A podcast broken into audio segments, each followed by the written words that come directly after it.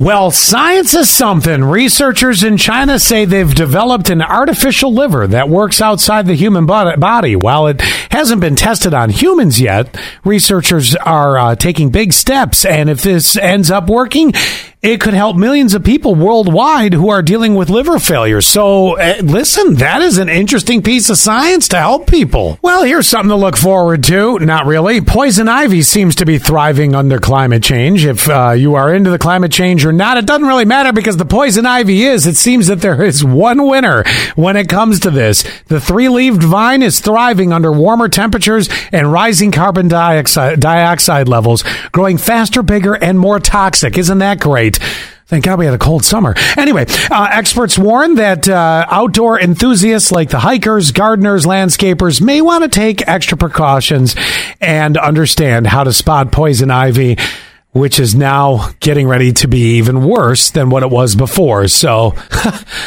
that's great.